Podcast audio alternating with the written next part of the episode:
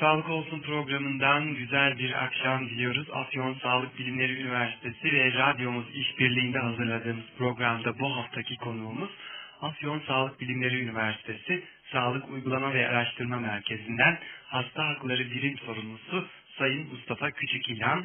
Sayın Küçükilan, Afyon Gün FM'e ve Sağlık Olsun programına hoş geldiniz. Efendim, hoş bulduk diyorum. Kıymetli Gün FM dinleyicileri, öncelikle Gün FM yetkililerine bizleri burada hastalıklar konusunda bilgilendirme yapma fırsatını verdikleri için teşekkür borç bilirim. Efendim ben Afyon Karahisar Sağlık Bilimleri Üniversitesi Hastanesi Hastalıklar Birim Sorumlusu Mustafa Küçük İlhan. Hı hı. 26 Ekim Dünya Hastalıklar Günü dolayısıyla tüm dinleyicilerimize hastalıklar konusunda bilgilendirme yapmaya çalışacağım.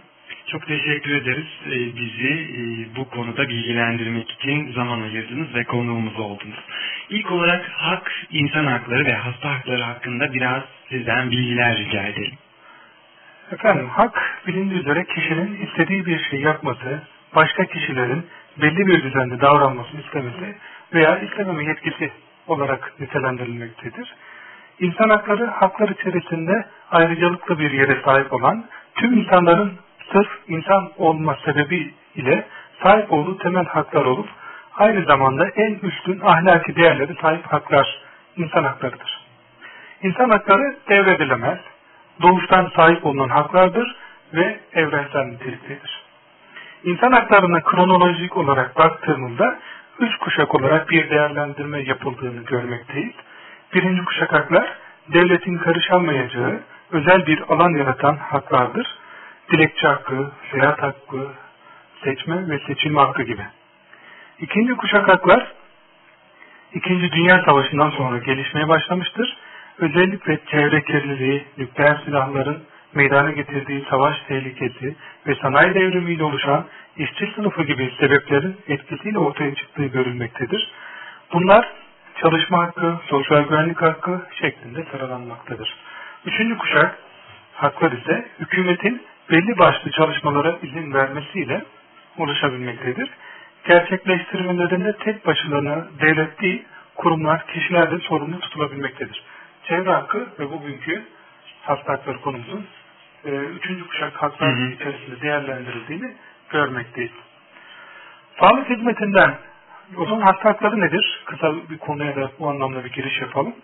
Sağlık hizmetinden yararlanmaya ihtiyaç duyanların insan olma özelliğinden dolayı sahip olduğu yasalar, anayasa, milletler arası anlaşmalar ile devlet tarafından korunması üstlenilmiş haklar hasta hakları olarak nitelendirilmektedir. Evet. Hasta haklarının tarihsel gelişimi ve uluslararası nitelikteki yasal düzenlemeleriyle devam edelim Sayın Küçükilya. Evet. Hasta haklarının düzenlenmesi adına ilk temel yazının Hipokrat yemini olduğu düşünülmektedir. Tıpın babası olarak kabul edilen Hipokrat yemininde modern terimler kullanılmış olmasa da hasta haklarına yer verilmiş olduğu ve hastalar arasında bir ayrım yapılmaması gerektiği konusuna dikkat çekildiği görülmektedir. Osmanlı döneminde kadıların tuttuğu sicil kayıtlarında hastaların veya yakınlarının yapılacak olan işlemle ilgili kadı huzurunda rıda beyanda bulundukları ve yapılan işlemden sonra ölüm söz konusu olduğunda bununla ilgili hekimine sorumluluk yüklenemeyeceği konu hakkında bilgisi olduğuna dair ifadelere rastlanılmaktadır. Böylelikle onam alınmadan yapılan bir işlemin hekim için bir külfet oluşturacağı ve hekim ile hasta arasındaki sözleşmenin ise hekime güvence oluşturduğu anlaşılmaktadır. Hastalıkları hastaneye yatan hastaların belli süre hastanede kalması ve bu süreçte hastane personeliyle olan etkileşimi gibi nedenlerle ilk olarak Amerika Birleşik Devletleri'nde gündeme gelmiş ve hastalıklar bildirgesi Amerika, Bildirge, Amerika Birleşik Devletleri'nde yayınlanmıştır. Bu bildirgenin dünyada hastalıkların gelişimi adına ilk basamak olduğu düşünülmektedir. 1969'da Hastane Akreditasyonu Ortak Komisyonu Ulusal Refah Hastalıkları Örgütü ve Hastalık Bakım Standartlarının geliştirilmesi ile ilgili tüketim eylemine yönelik belge hazırlamışlardır. Bu belgede nasıl şikayet başvurusu yapılabileceği, ücretli bir ayrım yapılamayacağı, hasta ve hastaların hastalığının gizliliği gibi hükümlere yer verilmiştir.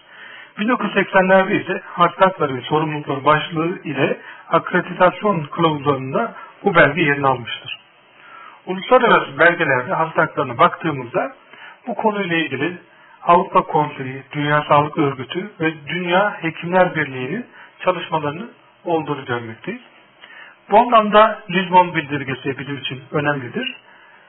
Dünya Hekimler Birliği tarafından 1981 yılında çıkarılan Lisbon Bildirgesi'nde hasta tarafından hekimin özgürce seçilebileceğinden, hekimin bakım hizmeti verirken kendi kararı ile ilgili hasta yeteri kadar bilgilendirmesi gerektiğinden, hastanın bilgilerinin gizli tutulmasından ve her hastanın onuruyla ölüm hakkına sahip olduğundan ve dini ruhi telkin ve teselli kabul etme veya etmeme hakkın olduğundan söz etmektedir. Lisbon bildirgesinden sonraki önemli bir bildirge de Amsterdam bildirgesidir. Avrupa Haklarını Geliştirmesi Bildirgesi olarak da nitelendirilen Amsterdam Bildirgesi ismiyle yayınlanan bildirge belli bir alanda gibi görülse de kapsamlı ve detaylı olması nedeniyle tüm dünyada kabul görmüş niteliktedir.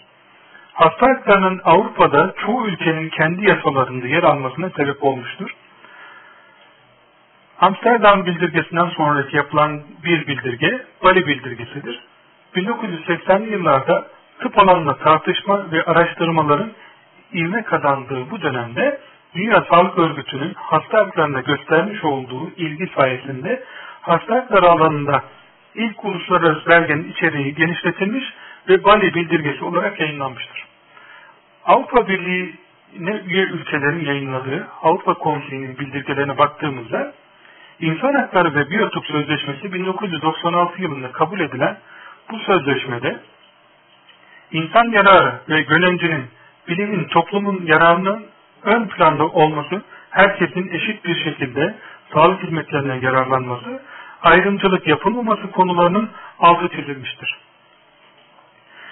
1997 yılında kabul edilen bu sözleşme ülkemizdeki hakları yönetmeliği ilanından önceki en güncel uluslararası doküman niteliğindedir.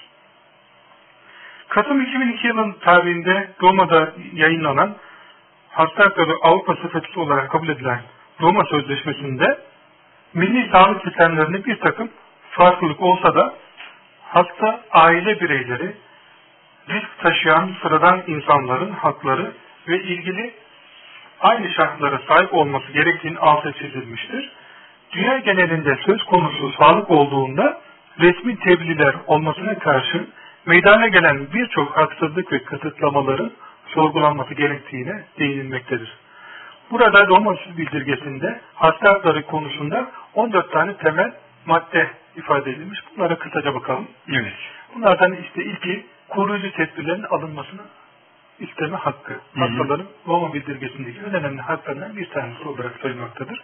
Daha sonra sağlık hizmetlerinden yararlanma hakkı, bilgi alma hakkı, özgür seçim alma, özgür seçim hakkı, gıda verme hakkı, giyicilik hakkı gibi haklar yer almaktadır. Evet. Ülkemizdeki hasta haklarının gelişimini konuşalım Sayın Küçük İlhan biraz da. E, bu nasıl olmuş ve hastalarımızın hakları nelerdir diye soralım size.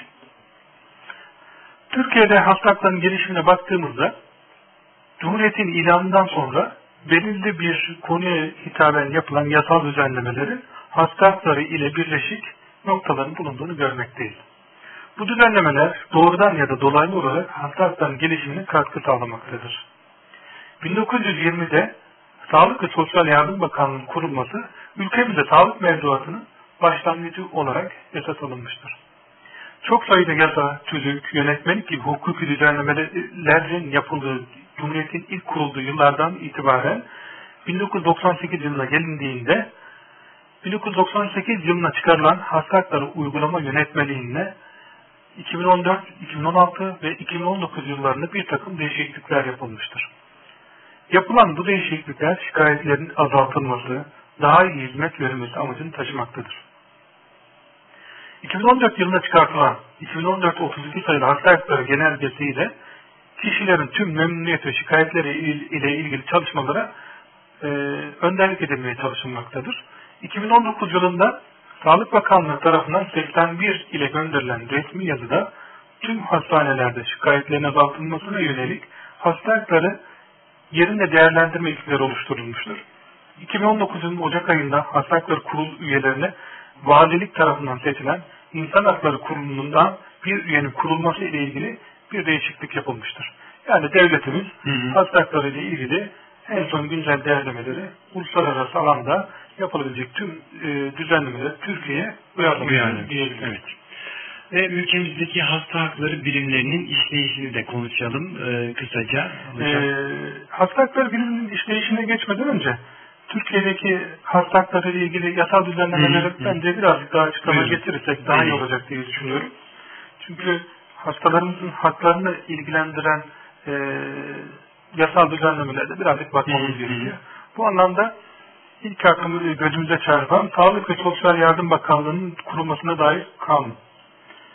Ülkemizde Cumhuriyet'in ilanı ile birlikte bu kanun çıkarılmıştır. Bu kanunda sağlık hizmetlerinin devletin bir görevi olduğu, devletin görevi olmasından dolayı da hastaların tedavi hizmetlerinden yararlanma hakkı doğduğu ifade edilmiştir.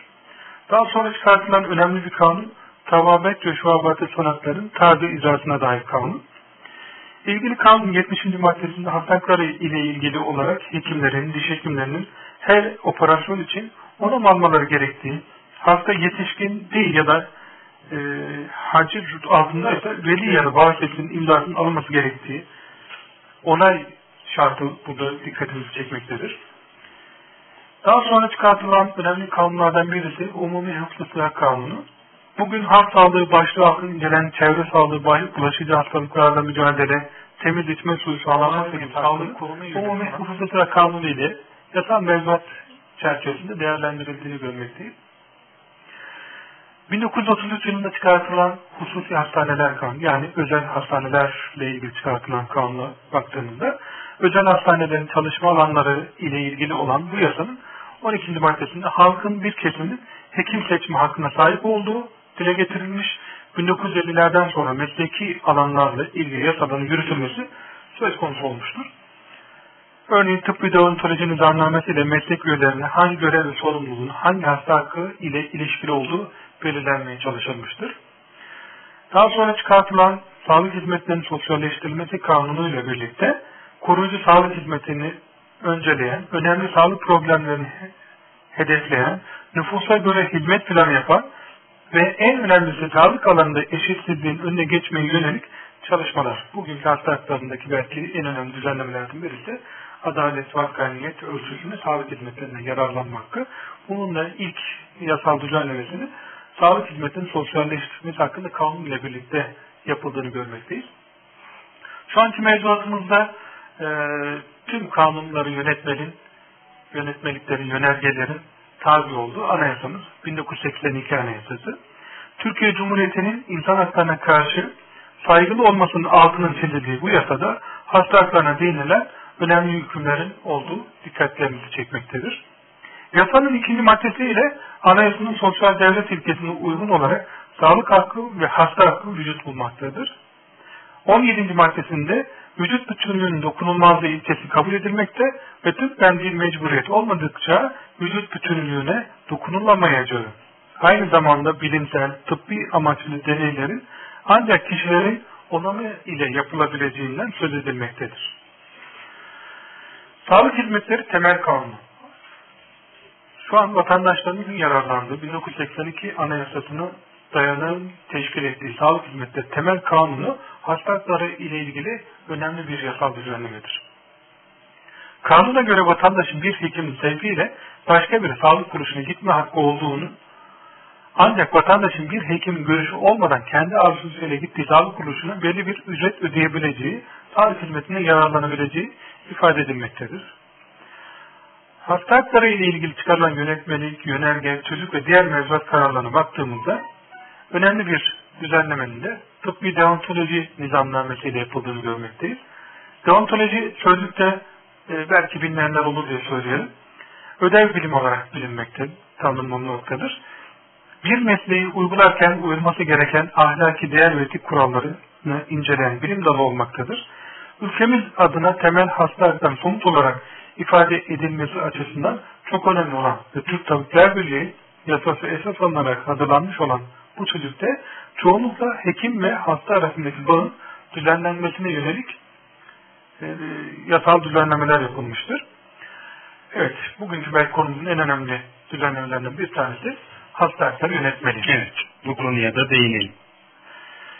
Hasta hakları yönetmeliğinde hasta haklarının yasal olarak güve, güvence altına alınması ve kişilere sırf insan olması nedeniyle verilmesinden sağlık hizmetiyle verilen kuruluşlarda insan onuruna yakışan şekilde tüm vatandaşların hasta haklarından yararlanabileceği, hak ihlallerinin korunabileceğinden söz edilmektedir. Yönetmelik bir kılavuz gibi bir ithal söz konusu olduğunda hangi birimlere nasıl başvurabileceği konusunda hastalarında yol gösterici olmaktadır. Bilgilendirilmiş rıza yönetmeliği var. Buna da birazcık değerlenelim. Bu, bu konu üzerinde de birazcık duralım. Bilgilendirilmiş rıza yönetmeliğine göre onay yapılan bir işlemin uygunluğunu kabul etmek, onam ise kişilerin aynı konuda anlaşmaları olarak özetlenebilmektedir. Aydınlatılmış onam ise kişiye bilginin tüm yönleriyle aktarılması sonucu kişinin bu konuda aydınlanmış olmasıdır. Sağlık Bakanlığı tarafından çıkarılan bilgilendirilmiş rıza yönetmeliğinin rıza terimi genel olarak tercih edilmiştir. Biz de hastaların genel olarak tüm hastanelerde hasta haklarının ilan edilmemesi için herhangi bir ameliyat, operasyon olacaksa rıza, onam formülü muhakkak hastaların e, imzaları alınmaktadır. Eğer tabi veli ya da vasisi alınması gerekiyorsa veli ya da vasisi tarafından da bu hizmet verilmektedir. Yapılan tüm düzenlemelerde ifade edilen biraz önce sormuştuk ona şimdi evet. geçiyorum. Hasta hakları, hakları biriminin işleyişi. E, işleyişi. Hasta hakları birimi hasta hakları uygul yönetmeli çerçevesinde çalışmalarını yürütür. Tabi yönetmelikte neler var? Hastalara ne tür haklar verilmiştir? Önce buna birazcık değinelim. Hasta hakları yönetmeliğindeki en temel özelliklerden bir, özelliklerden bir tanesi tüm hastaların sağlık hizmetlerinden faydalanmak. Hı hı. Bir hasta hakları birimine gel, gelen bir hastanın sağlık hizmetlerinden faydalanma hakkı kanunen kendine verilmiş bir hak elinden alınmış mı alınmamış mı? Devlet kanunla bununla ilgili düzenleme yapmış mı? Kanuna aykırı bir işlem yapılmış mı yapılmamış mı? Adalet ve hakkaniyete uygun olarak sağlık hizmetinden yararlanılmış mı?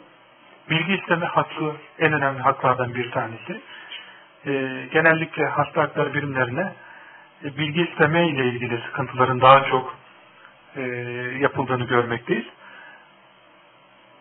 Bunun dışında sağlık kurulunu seçme, değiştirme, personel tanıma, seçme, değiştirme, öncelik sırasının belirlenmesini isteme, tıbbi gereklere uygun teşhis, tedavi, tıbbi gereklilikler dışında müdahale yasağı, ötenazi yasağı, yani inancımız gereği tabii ki ötenazi yapılamıyor hastanelerde, Türkiye'de.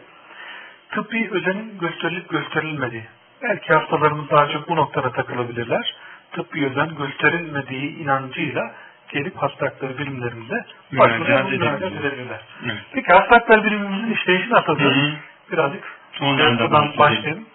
Bu konularda işte bahsettiğim haklar noktasında bir sıkıntı oluştuğunu kanaat getiren bir hasta 2014 yılında çıkartılan hasta hakları yönetmeliğinde yapılan değişiklikle birlikte hasta hakları birimlerine başvurabilirler. Yani kamu hastaneleri, özel hastaneler ve üniversite hastaneleri. Tüm hastanelerde hasta hakları birimleri mecburidir. Vatandaşlarımız haklarının ihlal edildiğine yönelik bir sıkıntı yaşadığına yönelik şikayeti olması durumunda hasta hakları için gelen hastalarımıza hı hı. öncelikle sorunu çözebilecek mi, çözemeyecek mi? Önce dinleriz. Evet. Sorunu hemen çözebileceğimiz bir sorunsa yazıya dökmene, yerinde genellikleri yerinde çözüyoruz. Hı hı. Sorunu yerinde çözeriz. Ve Sağlık Bakanlığı'nın bir sistemi var. Sağlık Bakanlığı bu işi güzel takip ediyor. Üniversite hastaneleri, özel hastaneleri ve devlet hastaneleri kapsamında Sağlık Bakanlığı sistemine giriş yapılır. Hasta niye gelmiş? Randevu noktasında sıkıntı yaşamış. Atıyor diyelim. Böyle bir e, sıkıntısını gelir bir iletir. Biz randevu nasıl alabileceği noktasında bilgilendirme yaparız internetten, telefondan e, veya bizzat kendisi gelerek randevu alabileceği. İnternetten genellikle randevu nasıl alınabileceği noktasında yardımcı oluyoruz. Evet, yaşlılar belki bu konuda biraz sıkıntı yaşıyor olabilirler. Onlara da e, telefonla erişim noktasında yardımcı olmaya çalışıyoruz.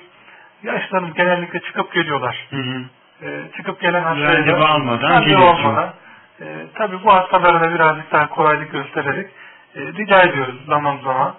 E, mümkünse mesai e, en son hafta olması ya da aralarda ne şekilde doktorlarımız.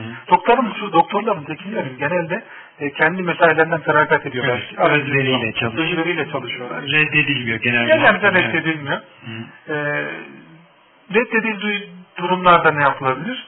Biz yerine ço- sorunu çözemedik. Sorun yerine çözülmezse şikayet formu var. Şikayet formunu alırız. Evet. Biraz önce saydığım hasta haklarını ihlal eden bir nokta tespit edilmiş ise ilgili birim de çalışana, birim çalışanına ve bölüm başkanlığına da bilgi veririz genellikle. Birim çalışmanın savunması istenir. Bu savunma iki iş gün içerisinde biz iletiriz. E, karşı tarafa yedi gün içerisinde savunma hakkı vermemiz gerekiyor. Savunma hakkı da var tabii anayasa için, anayasa kapsamında e, kişinin kendini savunma hakkı olduğu için 7 gündür bu sürede. 7 günde karşı tarafın savunmasını alırız. Sorunu çözebiliyorsak çözeriz, çözemiyorsak hasta hakları kurullarına iletmemiz gerekir. Hasta hakları kurul, kurullar da e, İl Sağlık Müdürlüğü bünyesinde e, kurulan bir kuruldur. Bu da hasta hakları uygulama yönergesiyle yapılmıştır. Genellikle hasta hakları birimine yapılan başvurular 15 ile 30 gün arasında cevap verilir. Tabi burada bilgi edinme kanunu var. Bilgi edinme, bilgi edinme ile ilgili bir başvuru varsa bilgi edinme kanunu kapsamında 30 gündür yasal süreç. 30 artı 30 olabilir. Yani 60 güne kadar aylık bir süreç iki aylık bir süre kulu hakkı vardır vatandaşlarımızın. Bilgi edinme ile ilgili hakkı. Hasta haklarının ihlal edildiğine yönelik bir talep şikayet söz konusuysa biraz önce yönetmelik kapsamında değerlendirilen hakların ihlali ile ilgili bir sıkıntı varsa 15 artı 15 gündür süre. Hı hı. O da bir ay. Yani bir ay içerisinde e, biz genellikle e, yanıt vermeye çalışıyoruz. Evet. Hatta da birimimizde e, işleyiş olarak gelen şikayetleri öncelikle yerinde çözmeye çalışır. Hı Çözemezse de üst organlara, üst organlara evet, ulaştır. ulaştırır. E, yönetimi bilgilendirir. Hı hı. Yönetimin alması gereken tedbirler varsa yönetim kendisi alır. Yönetimin aynası konumdadır. Vatandaş da e, yönetim arasında bir köprüdür. Doğru.